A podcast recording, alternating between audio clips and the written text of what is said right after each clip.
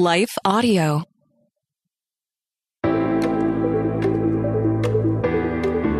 Hello and welcome to Kainos Project. I'm Dale. I am Tamara. And we're here to help you tackle ancient truths in everyday settings. And if our voices sound a little bit different, it's because we are in the brand new world headquarters of the Kainos Project podcast. Yeah, I imagine we sound different. We sound sure. 30 miles different. It sounds like we've relocated. Yeah.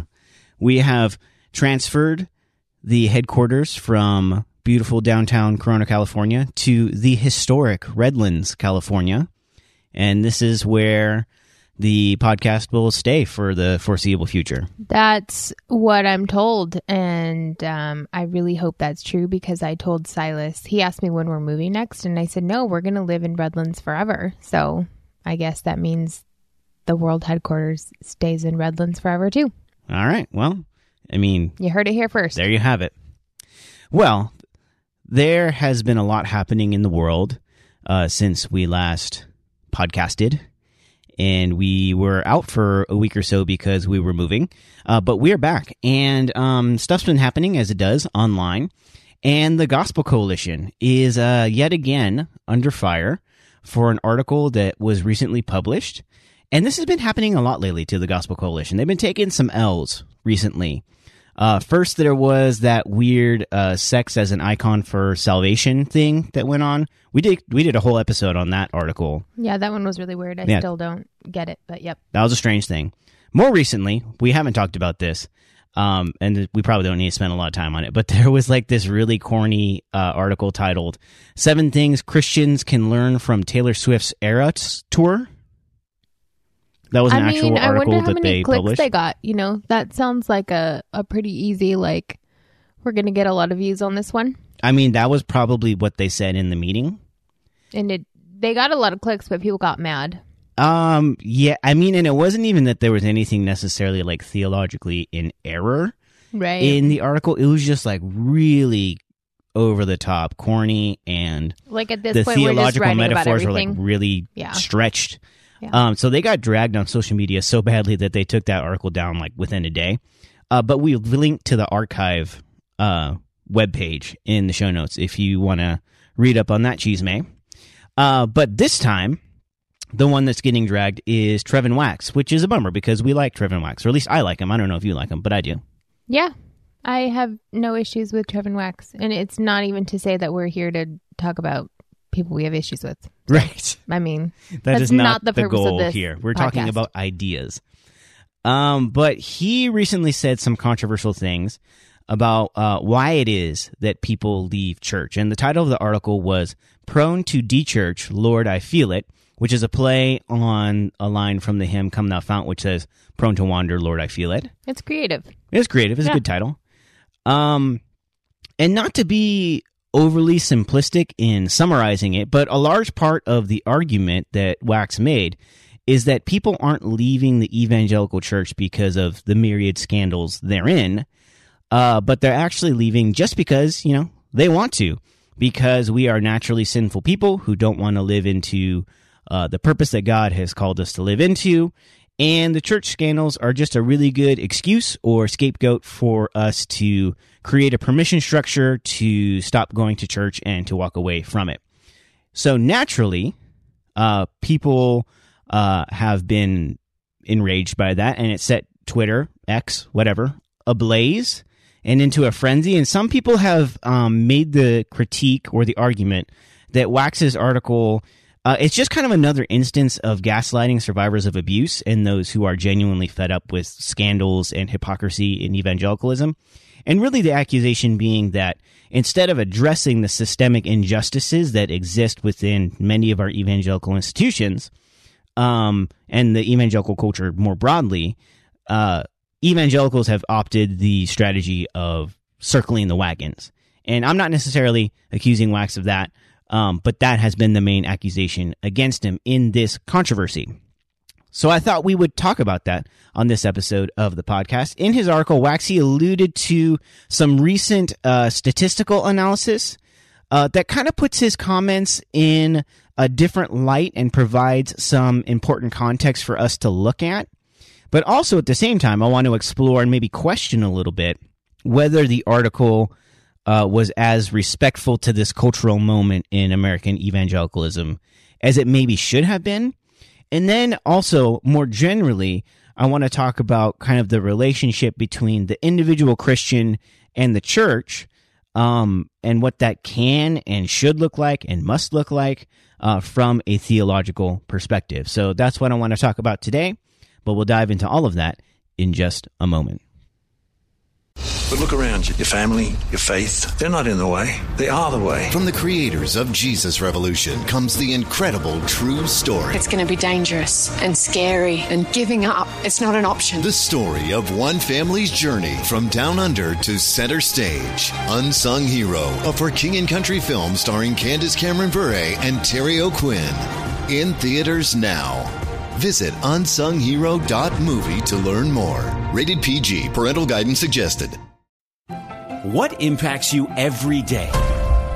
There is one book that influences almost every aspect of our lives. Museum of the Bible reveals the Bible's impact on your favorite musicians and artists, the way we measure time, social justice, our national monuments, and more. The Bible's impact is all around you. Discover how at museumofthebible.org/impact. So the Gospel Coalition recently published an article written by Trevin Wax, and it came under fire. And in that article, Wax, he was addressing what has been dubbed the Great Dechurching of America. And there's actually a new book with that title that was written by Jim Davis, Michael Graham, and Ryan Burge, and it's a research book. And what they looked at and what they found was that roughly 16% of Americans have stopped going to church in the last few years, which amounts to 40 million people. And so to put that in perspective, that is the largest and the fastest shift away from religion, and in particular away from Christianity, in the history of America. There has never in our history been a time where this many people have been leaving church, both in terms of raw numbers and in terms of the proportion of the population. So that's significant. So the researchers, they dug into why that was, and what they found was honestly quite surprising to a lot of people, including me, because you'd think that it was because of all the church scandals, sexual abuse scandals, money scandals, every other kind of scandals you can think of, but that wasn't actually the biggest reason why people de-churched. It would seem like it was, because how many docuseries do we need to watch before we understand that, you know, the church has some abuse issues, control issues, racism issues, misogyny issues, any other number of different kinds of issues. And to be sure, there was a sizable contingent of the people who had de-churched for those reasons, because of abuse, because of scandals, but far and away, the main reason, the largest reason that people de-churched was simply because they just kind of stopped going to church. Like the biggest reason, the single biggest reason, was that they moved. Like they moved from one city to another, and then they just never found a church. Or maybe their kids had sports on Sundays. Or maybe they were just busy and they decided to start sleeping in on Sunday. But in any event, they left organized religion for the most like mundane of reasons. Basically, the main reason was it just kind of happened. We just kind of stopped going. And so in that context, Trevin Wax published this article that was actually in the micro responding to an old video clip that had been circulating on social media. And in that clip, John Piper, who's a theologian, he's a retired pastor, he's an author. He was kind of discussing the issue of people walking away from church, and he made the argument that if you walk away from the church, you are walking away from Jesus. And so Wax, he wrote largely in agreement with that sentiment. And so here's a couple of the quotes from that article. We'll link to the whole article, but I wanted to pull out some of the quotes that people found to be the most inflammatory. So in the article, Wax writes, "Dechurching doesn't just happen to us as if we have no moral agency. Thinking you can pursue the Christian life on your own apart from the local body of believers isn't only wrong-headed, it's wrong. It's disobedience to King Jesus. By removing the moral frame of dechurching, we do a disservice to believers who need to be wooed back into community. Later down, he says, quote, most of us haven't borne the brunt of church scandals, at least not personally, which means if we rely on these stories as the reason for our churchlessness, it's likely that we were searching for the slightest justification to do what we wanted to do in the first place. A little bit further down, he says, we think that people are leaving the church today because of all the church scandals, but it's possible we hear more about church scandals today because people seek to justify their decision to leave. End quote. And this is kind of coming in the context of this boom of deconstruction. And ever since the beginning of this kind of deconstruction, evangelical fad, if you want to call it that, we have seen this argument made by stalwart evangelicals. And Wax, he's more reserved here, but he's kind of in alignment with a lot of the evangelical establishment in its response to kind of the deconstruction movement and, you know, subsequent dechurching and stuff like that. But there have been others over the past number of years who have been, you know, consistent and vocal and sometimes bordering on profane in making this argument, you know, whether they're Christian authors, theologians, pastors, that have said that, you know, the only reason that people deconstruct their faith is because they wanted to change, say, their sexual ethics, like whether they're gay or they want to be polyamorous or they're trans.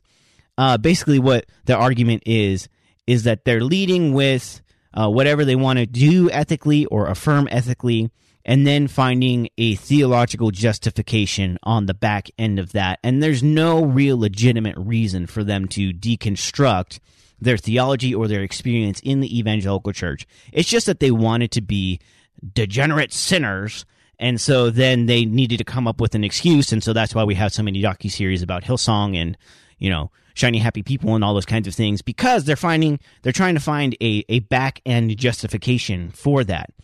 And kind of in response to that, many people who have deconstructed or deconverted have said, it feels like you're not really listening to us when we say that the abuse is systemic, the hypocrisy is systemic, these issues are real, and you're not listening to us. And that's really frustrating because that's the whole reason why we left in the first place. And so that's been the back and forth over the past number of years, and everybody seems to be shouting past each other in this kind of back and forth. However, given what we know about the actual stats of why people leave the church, does Trevin Wax have a point? Like, is there a place for a rebuke of the sort of casual and loose commitment people tend to have to the embodied church, and in particular, those who aren't leaving because of a scandal? So I think about this article and the response to the article kind of in the way that we see just about every controversy, whether it's within the Christian church or not, that everyone has to take sides and we can never view an in-between. There can never be any like nuance or gray area, like it has to be one or the other. And this is another one of those situations that, yet again, it's not that simple. You have both aspects of why people are leaving church. Overwhelmingly, based on the stats and the research that that's been happening that Trevin Wax is talking about, people are saying, I'm leaving because I just kind of stopped going. Like I wasn't intentionally leaving. I didn't really have a reason to leave, but I just kind of stopped going. And then you have others who they have been abused by the church, and that is real, and they've had to walk through that. And the number of cases is large. Like we've read about, the number of cases is massive. And so even to discredit and say, well, that's only like a handful of people, I don't think that's fair either. I think we have to be able to sit within the tension of there are multiple reasons why people are leaving church right now. It's not just one reason. And depending on like where you want to be in this conversation, you might want to only say it's because of the many number of abuses that are happening, that have been reported, that have had, docuseries written about them, that have had podcasts written about them. So those are real. And by no means do I think those should be discredited or they should be pushed to the side. But there is also this aspect that there are people who are leaving the church that maybe they're not even aware of the abuses because they're not that deeply entrenched within the church anyways, right? Like they're not even mindful of those deeper layers within because they haven't been going and they just kind of stopped going for whatever reason. So I think the language has to be like thought through and intentional about how we talk about it. But the research is what it is. And people are reporting the reason they left is because they just stopped going. So there is truth in that. It's not as if Trevin Wax is just making something up and just saying people are leaving because they want to. Like the research shows that is true. But we have to still hold intention that there is some very real issues within the church that have come to the surface and have been brought into the light that need to be dealt with. But with that in mind, like Trevin Wax is right. Like people shouldn't just be leaving the church just because they decided they just no longer want to go. Yeah. I guess my question is, do you think the best approach to addressing that problem, which is widespread? So even if we're saying, okay, we're setting aside, yes, there's the abuse issue, but we're not speaking to those people right now. We're speaking to this other large group of people who have just casually left. Do you necessarily think that kind of a stern rebuke of that is necessarily the best tack? Well, no, because that doesn't, like, people aren't going to come back because you've rebuked them. I think having the conversation and like bringing it into the forefront of what's happening within the church, I think it's an element of why people are leaving the church. And so it's a conversation that needs to be had. In terms of like rebuking those people, I don't see the benefit of that because if they left casually, they probably don't really care that someone within the church is rebuking them because they don't hold the church that highly in the first place. Yeah, it kind of seems to me. And the other interesting thing about some of the statistics was that the people who had like casually de-churched, well, a lot of them actually had pretty orthodox theology. Like they know who Jesus is. They know what the gospel is. They know the means of salvation. They just kind of stopped going to church. And I just kind of question whether, one Christian leader speaking to other Christian leaders, the best approach to addressing that is to say, like, man, look at these sheep that are not doing what they should be doing. You know, one shepherd talking to another saying these sheep are the worst. Like they are not doing what we know that they should be doing. Instead of maybe looking into and questioning and reflecting on, what is it about how we're like, quote unquote, doing church that is so failing to be compelling to people who otherwise are generally on board with the Christian faith? Like, how have we discipled them in a way that has discipled them right out of the church, if that makes sense? Because you're going to get the result that you have structured your organization to get. Like, you're getting the results that are natural to what you have established and the way that you are shaping people. And the way that the evangelical church has shaped people apparently leads them to not have a very strong commitment to the church. And so what is it about that is my question, that we are doing as church leaders or as church institutions that is not engendering a biblical mindset of commitment to a local body of believers, and instead is kind of creating this kind of consumeristic a la carte view of the Christian faith, where church is not necessarily a key aspect of that. Yeah, well, I think it's both and. I don't think the responsibility is solely on the leaders within the church. There is an aspect where us as the body of Christ, like, we have some sense of responsibility in this too. And I think that's kind of the perpetuating cycle that we're living in, where church is viewed as like something you show up and you consume, and you don't actually have to take part in it. So from the people sitting in the pews, they view it that way. And then the leadership team has to be mindful of how they're structuring things and how they're communicating things as well, because they might be reiterating that in some way, whether it's intentional or not. But I do think responsibility lies on both ends. It's not just the responsibility of the leadership within the church to create some compelling way of doing church. Like, we also have to know that it's not just how compelling can we be within the cultural context. Like, we also have to lean into the work of the Holy Spirit and knowing that the church is flawed. Like, that's just the reality, and it has been for all of history until like Christ returns again. But to just completely give up on church, or to say like, we're not doing it right, so I'm just going to go be with myself and my faith in Jesus because that's all I really need. Like, that is not fully understanding Scripture, and the fact that the church is called the body of Christ. Like, so you're disconnecting Christ. He's the head and the body. And like, so you just have a head.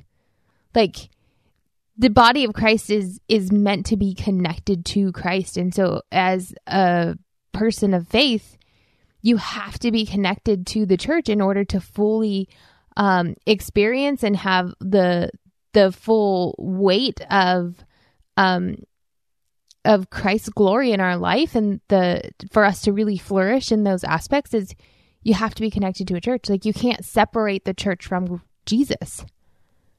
It just doesn't work that way.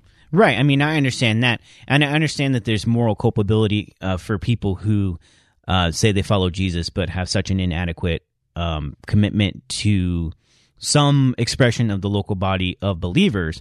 But just, I guess, just to give a metaphor, like, let's say like one of our kids is having like a behavioral issue. I mean, there's a couple of options you have as a parent. Well, you say like, wow, I just have a bad kid. Like, wow, this, like, I'm just torn up over the fact that my kid is a bad kid, and he does all of these things that he shouldn't, and he's morally responsible for those things. But probably the better thing to do would be like, what am I doing as a parent that is leading to these outcomes that he's morally responsible for, but I am helping to shape the environment that is making that the option or the approach to take.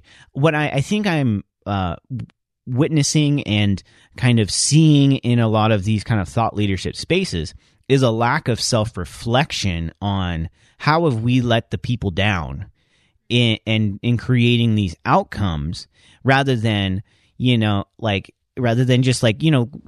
life I've heard, pastors talk about like, sports are the agent of the enemy, youth sports, those are an agent of the devil who are stealing all our people from us. And it's like, well, what are you doing that is like creating a structure in which church equals Sunday morning service, and that like if you like that's it, and B, to where like this is just happening, like there's just like there's not a culture of deep commitment to the body of believers, not only on Sunday but throughout the week.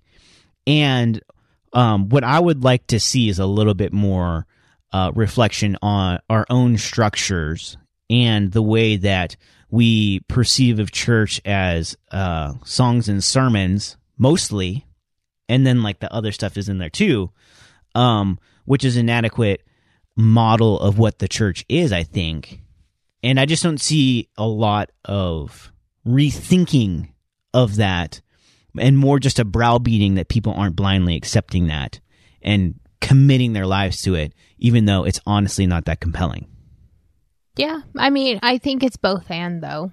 I understand what you're saying about like articles like this calling the person who's left church to like self-reflect and self-analyze, but then the church that they left is not having to do that equally. So I think both sides have to take a step back and think through it. Like, both sides have a sense of responsibility. But I also think there is like truth in the fact that we are prone to wander away from Jesus. Now, does that mean leaders within the church have to like beat you over the head with that? No. Instead, it's like, how do we continue to show you Christ and also like disciple you in a way that gives you like reasons to continue to choose Jesus? And I mean, a large part of that is just the working of the Holy Spirit. Like, it's not any one person who's just going to persuade you to keep choosing Jesus, right? There has to be like some work that's done in your own heart. But I do think leadership of the church has to be thinking about that for their congregation in general. Mm-hmm. Yeah. I mean, we can agree that it's a failure on both sides, I think. Yeah. It's a failure of people who have they committed themselves to Jesus, but have not committed themselves to the people of Jesus. Right. And then I think it's also a fault of Christian leaders. Mm-hmm. And in this case, a Christian leader talking to other Christian leaders, not being self-reflective, because who's reading this article? It's not the people who left church. Well, that's it's what the I'm other saying. Christian leaders who are bemoaning that other people are at soccer instead of at service on Sunday. And so, yeah, and that's not helpful. If anything, it only like makes you feel better, I guess, that it's not you, it's them. Like, it's their own like disobedience, and it's not you in any of your leadership. So yeah, I agree in that regard. Like, is this the most effective way? No, but is there like truth within what's been written? There is. I had another thought before you said what you just said. Oh, it was about people leaving church and the leaders like looking around and thinking like, why is everyone gone? It must surely be that they just aren't like dedicated believers, right? And the more that I think about just our culture in general, this is some kind of a hurdle that we have to think about when it comes to the faith. Is our culture, I don't think, has a high level of commitment to anything. It kind of is like, right, if this isn't working for me anymore, then I can always leave. Like, mm-hmm. I don't have any sense of accountability or commitment or obligation to anything, because if it's not working, then I'm out. Like, that is the case within marriage. That's like the case with jobs. Like, that's the case with just about every decision that we're making. Is there's always an opportunity to just walk away if it's not working for you. And not even like if it's harming you, it's like, I just don't like it anymore. Like, mm-hmm. it's kind of just like casual. And so the stats of people leaving church for that very reason is actually not that surprising. Right. Because that's the way that we view just about everything in life is, if I just don't like it anymore, like I just don't have to do it. But I think that's a hurdle that the church has to kind of think through, is how do we address that within the context of the culture that we're trying to minister in? And how do we teach about the truths that know, like, staying committed to Jesus, even though it's hard, even though it's going to like have dark seasons, like Christ is always going to be with you. And I promise, like, it's worth staying through it all, and not just leaving because you just don't like it anymore or it's just not working for you. Yeah. I mean, and it's so true that we live in an age of infinite options. Yeah. Whereas gone are the days where you had there 5 television stations on Sunday anyways. Yeah. And now you have infinite streaming services with no commercials. Gone are the days where you have to find someone to date, like, within the proximity of the people that you see in community. Now there's like dating apps, and, you know, obviously there's challenges that come with that, but there's like the infinite possibilities of things you could be doing. With remote workers, like, you could change jobs and not even leave your house. You could have 3 different jobs and still the same office at your house. And so we do live in a world of infinite options. And when we have infinite options, it's in a very kind of consumeristic, capitalistic society. That's a unique challenge that church leaders need to think intentionally about. because a lot of times churches, whether they're presenting themselves this way or they're not presenting themselves this way, are still viewed as kind of like spiritual goods and services. Right. And so it's tough to swim upstream mm-hmm. from that, yeah. even if you're being really intentional about it. So that is a unique challenge that I think is important to bring to bear, in that there's no easy, like if you were just better, like it would fix this. Like right. I think on either like side, it's a very complex problem. Yeah. How do you change all of culture? Because it's a mindset, it's a worldview, it's an operating philosophy that you literally live out every single day. And so how does the church come in, and to what degree is it the job of the leaders to really try and like convince people within the church, like, don't live this way? I think that's where being aware of the culture in which you're ministering in is critical, because if you're even just in the context of preaching, like if you're preaching to a group of people, but you have, like somebody else's sermon that worked in another part of the world, like that's not going to work in the place you're preaching. Like you not for lack of trying, though, on the part of a lot of preachers. Right. But you know what I mean? Like you have to actually be aware of who is in your congregation. Like who are the people, the flock that you are called to shepherd? Like you would need to know them. You need to actually know what's happening within their lives. And so when it comes to even thinking about how to minister to them, knowing them is key. And to some degree, though, like you really have to even give that piece of it to the Lord and like, Lord, use me in this. Like I'm doing the best I can. I'm thinking through this the best I can.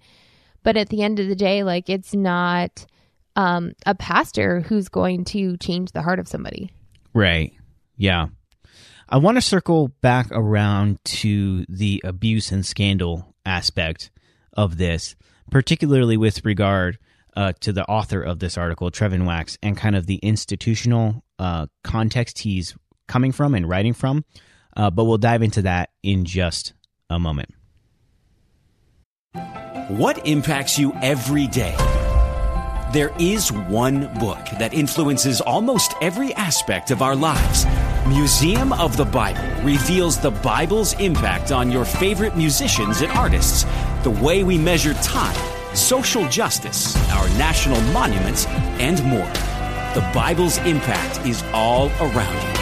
Discover how at museumofthebible.org/impact. Hi, everyone. If you've been injured in an accident that was not your fault, listen up. We have legal professionals standing by to answer your questions for free. Call now and find out if you have a case and how much it's potentially worth. Call 800-497-4410. I'm here with spokesman John Wolf. So, John, tell everyone listening who should call right now. Well, Maria, first off, thank you for having me here. It's always nice to answer the listeners' questions. Now, as far as who should call in, anyone who's been injured in an accident and think you deserve compensation, give us a call right now. 800-497-4410. You'll find out if you have a case and how much it's potentially worth. Thanks, John. You heard it, folks. Take advantage of this opportunity and call now. 800-497-4410. Advertisement sponsored by Legal Help Center. May not be available in all states. So, Trevin Wax's critics, they've been quick to point out that he has a very specific institutional context when he's writing about people leaving the institution of the church. So he works for the North American Mission Board, which is a Southern Baptist institution. He used to work for Lifeway, which is another SBC institution. He has been a Southern Baptist pastor at a couple of different churches, and he has 2 degrees from SBC institutions. In other words, he's pretty entrenched in SBC life, and as we know, the SBC is currently going through a historic abuse scandal that involves the revelation that they mishandled sexual abuse allegations for at least 2 decades. And from that context, he's saying, people are talking a lot about scandals, but really, I think maybe they're using that as an excuse because they wanted to leave the church anyways. given that kind of historic institutional context, do you think perhaps the tack that was taken in this article was out of pocket?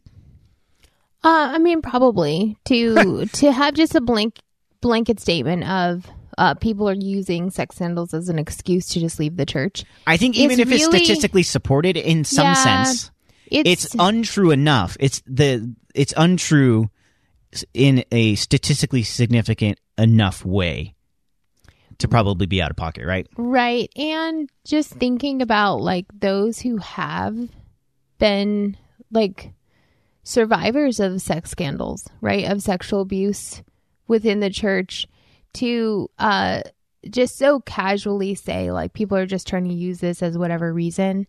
But then you have very real people with stories and faces that have experienced this, and that's why they've left. Like, I can't even imagine the wrestling they are doing with their own faith when they were abused by the church. Mm-hmm. And I think specifically in the SBC also, it's been like decades of like SBC leadership being like, nothing to see here, nothing to see here. Yeah. I don't know why you're causing all these problems, trying to be an activist in our denomination. Stop the Great Commission with all of your complaints about something that happened 10 years ago. Like, that's been kind of the company line for so long. And only after decades of fighting, there has been slow forward progress on reforms. Yeah, I think there just was a different way to say it. And yeah, I mean, unless he's living under a rock and is completely unaware, but I don't imagine that's the case considering who he is and what he's involved in. I think there was just a better way to phrase it, even though there was truth in it. I think it just did a disservice to get his point across to somebody who has been affected by these very real like sexual abuse cases, or someone who is like, that's their perception of the church in general. I don't think he made any like, I don't think he gained any ground by saying it the way that it was said. Yeah, and I don't want to portray him as someone who's wholly unsympathetic to the reforms within the SBC, because I don't believe that's true of him personally. I just think in this particular argument, that was not taken into consideration. Yeah. So I think definitely there's a point to be made there. I think also within just the broader conversation of evangelicalism and control, abuse, sexual abuse, but spiritual abuse as well. All of these things, I think you can't have a conversation about this without at least acknowledging the legitimacy of a large contingency of people leaving the church on those grounds. And I say that as someone who has experienced spiritual abuse and is still in the church, and I get it. I get why people would walk away. It makes total sense to me. And so I think there's maybe a level of empathy that we need to carry with us in this cultural moment. Even as we said, there's a larger contingency of people for whom that was not the case. That was not the reason why they left. There's a large enough group that is the reason why they left. And many of them were among the most committed before that happened. I think we just need to take extra stock of that and to carry the weight of that with us whenever we step into this conversation. Yeah, I think that's fair. I want to kind of zoom out. So we're talking about like the church and being committed to the church. But like, here's like a basic fundamental question that maybe is difficult to answer. But what is the church? What constitutes a church, and what does it mean to be a part of a church? It's funny because you're like, it's such a simple question, but people don't always agree on exactly how to answer that. Yeah. So, I mean, just in as simple as I can describe it, the church is the gathering of a group of people who are following Christ and pursuing to be more like him in their life. And within that group of believers, everyone's like on a different part of that spectrum, right? Like you could be a new believer who just came to faith, or you can have somebody who is a mature believer, but it's the gathering of a group of believers who are intentionally trying to seek and follow after Christ. Mm-hmm. It's that symbol. Now, once you think about it from an organizational perspective, like that's different. But in terms of like the most simplest definition, that's what it is. Yeah, I think even in the most simplest definition of it, I think there are some key ingredients that need to be present that for me, that then I would qualify it as a church, even if it's not a 501c3 organization. I think there are still some elements that need to be present for it to be a church congregation rather than just a group of friends who hang out who happen to be Christian. Right. No, go ahead. A couple of those things have to be the teaching of the word. I think worship is a key aspect of that. I think leadership, and particularly a plurality of leadership, is necessary. Whenever Paul established a church, he established elders, plural. I think there needs to be the ordinances. You have to be taking the Lord's Supper together and baptizing people, which means there's also evangelism. I think that's an essential aspect. Mission. I think you can do that with a ragtag group of people who never incorporated into a 501c3. And you can also do that as a mega organization with thousands of people working in tandem together under one organizational umbrella. So I think there's a diversity that can exist in that.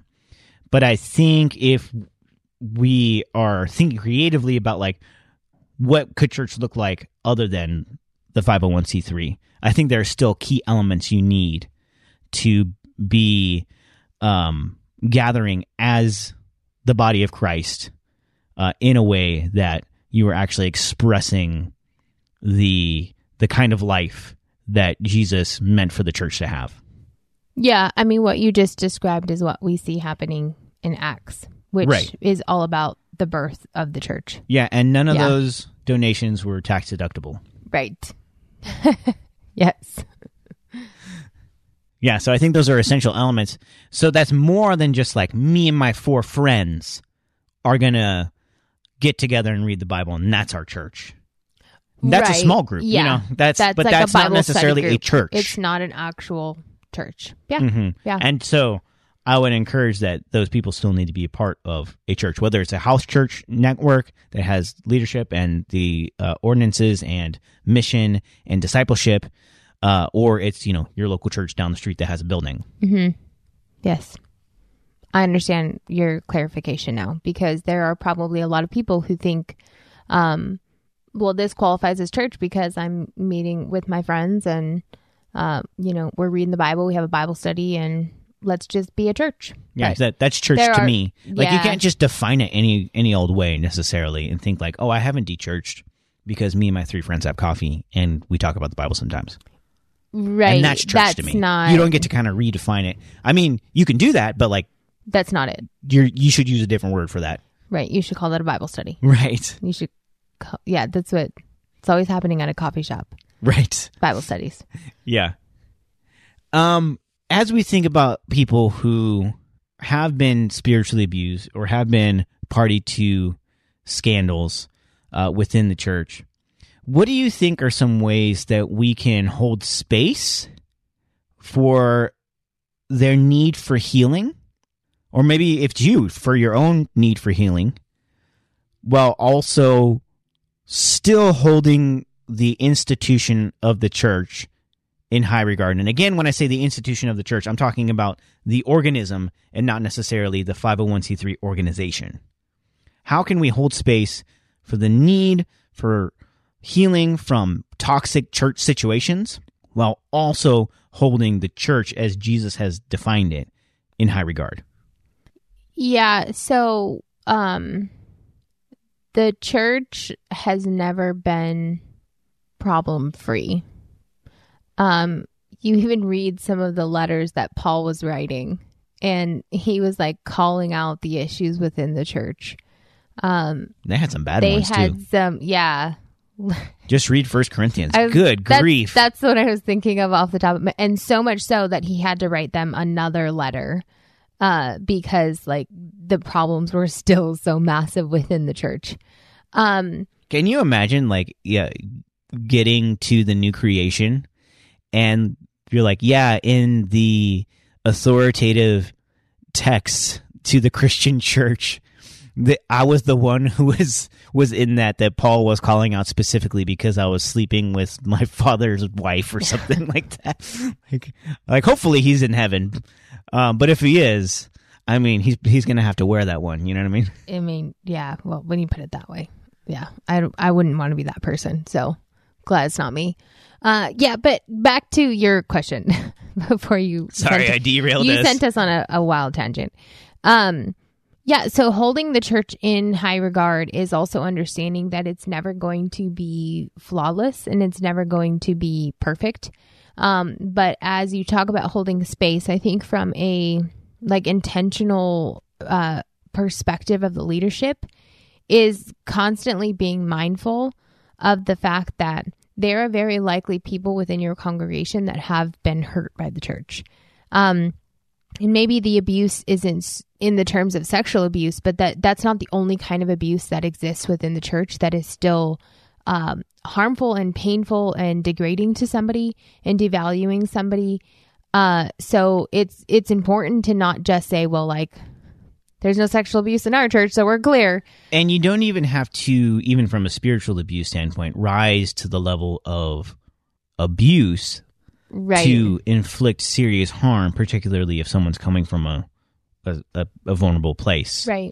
You can just act in ways that are harmful, even if they weren't necessarily controlling or abusive. Mm-hmm. You can inflict spiritual harm.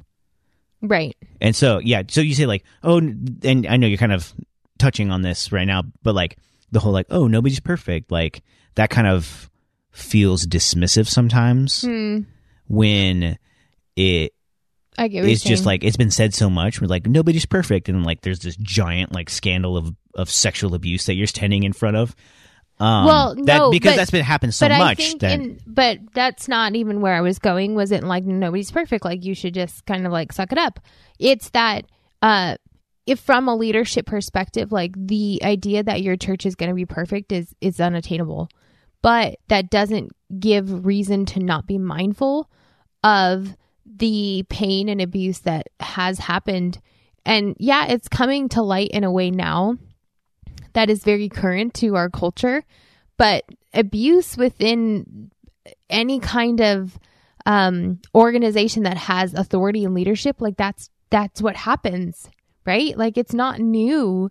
But as leaders of the church, I think there has to be intentionality of even addressing like, hey, I'm sorry if you've been hurt by the church. And we want to be a place of healing for you.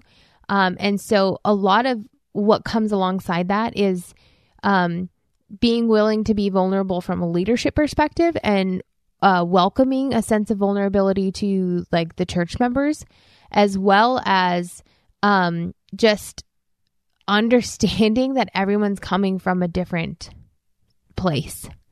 And so the way that somebody's going to interact with the church might be slightly different because of hurt and pain they've had. And so the idea of how do we come alongside and like walk through that healing process is different than just like, well, this is a new church, so like get over it.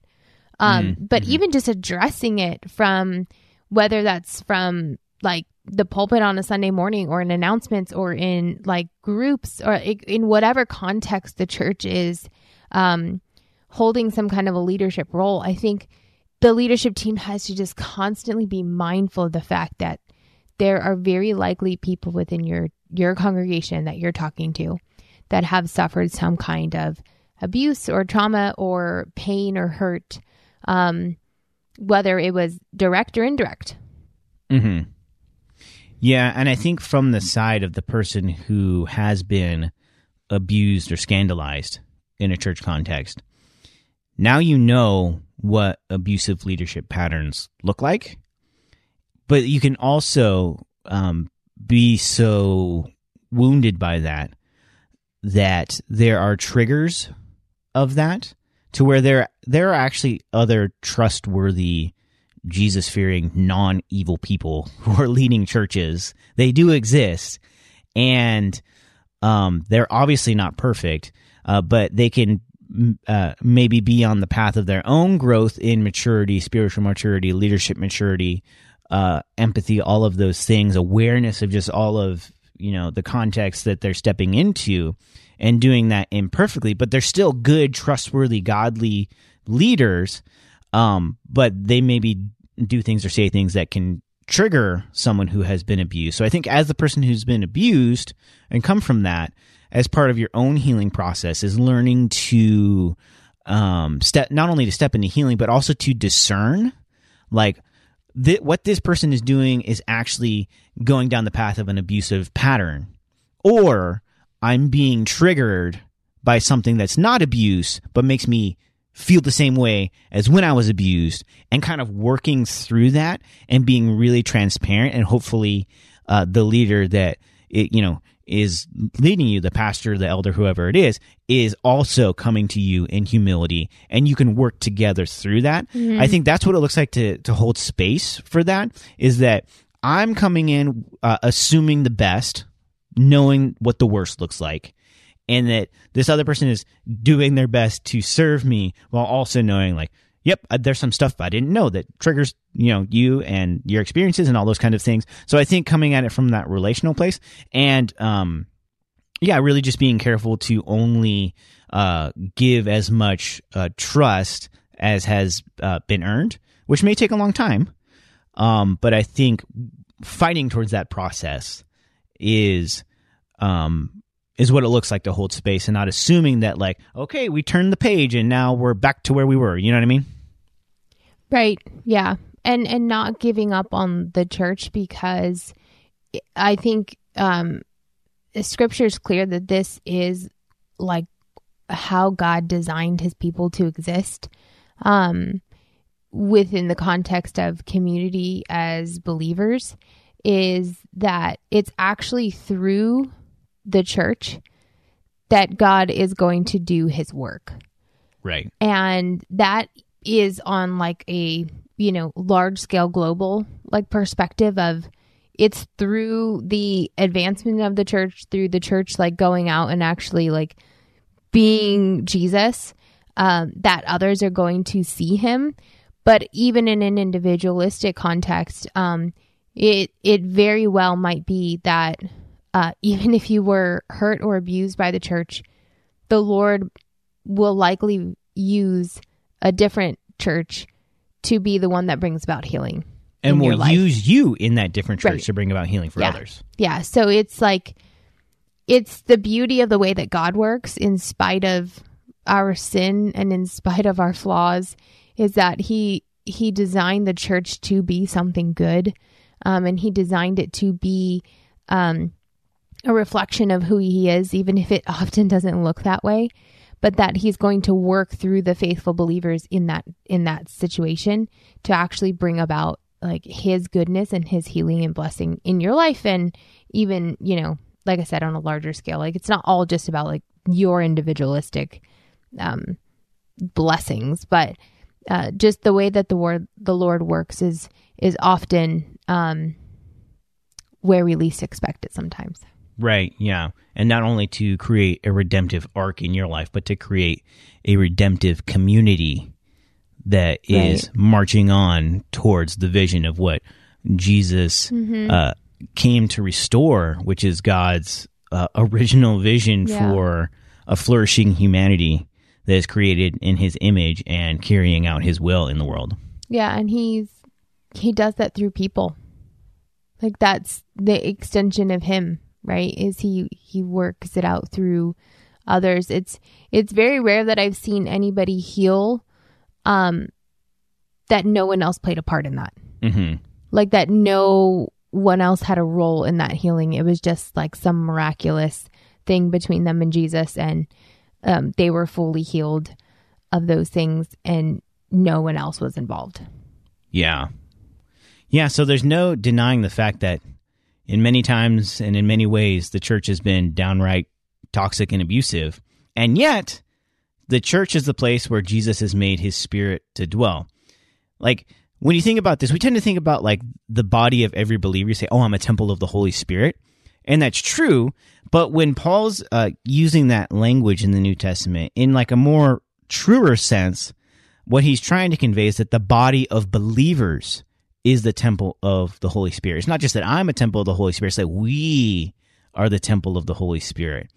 And so reconciling that fact with the abuses and the failures of the institutional structures, that's not easy. It's not simple. But if we have a high regard for Jesus and his word, then we have to continue to have a high commitment to his church. And that doesn't mean that we can't speak critically of the church. In fact, in 1 Peter, he says that judgment begins with the house of God. But in many senses, that call needs to be coming from within the house, that we are working this out together.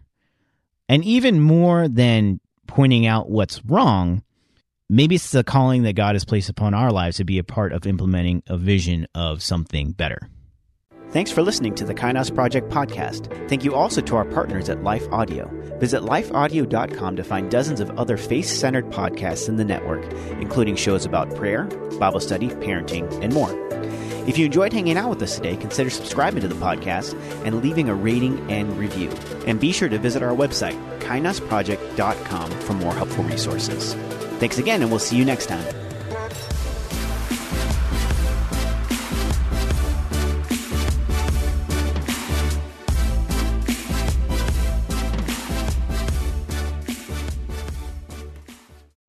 Hey friend, I'm Brooke McLaughlin, host of the Everyday Prayers podcast, a ministry of Million Praying Moms, and I'm here to invite you to partner with God for the hearts of your children on the daily. Our goal at Everyday Prayers is to help moms understand and pray God's Word. Join us each weekday as we share insights from God's Word for today's Christian mom. Tune in to the Everyday Prayers podcast in your favorite app or by visiting lifeaudio.com.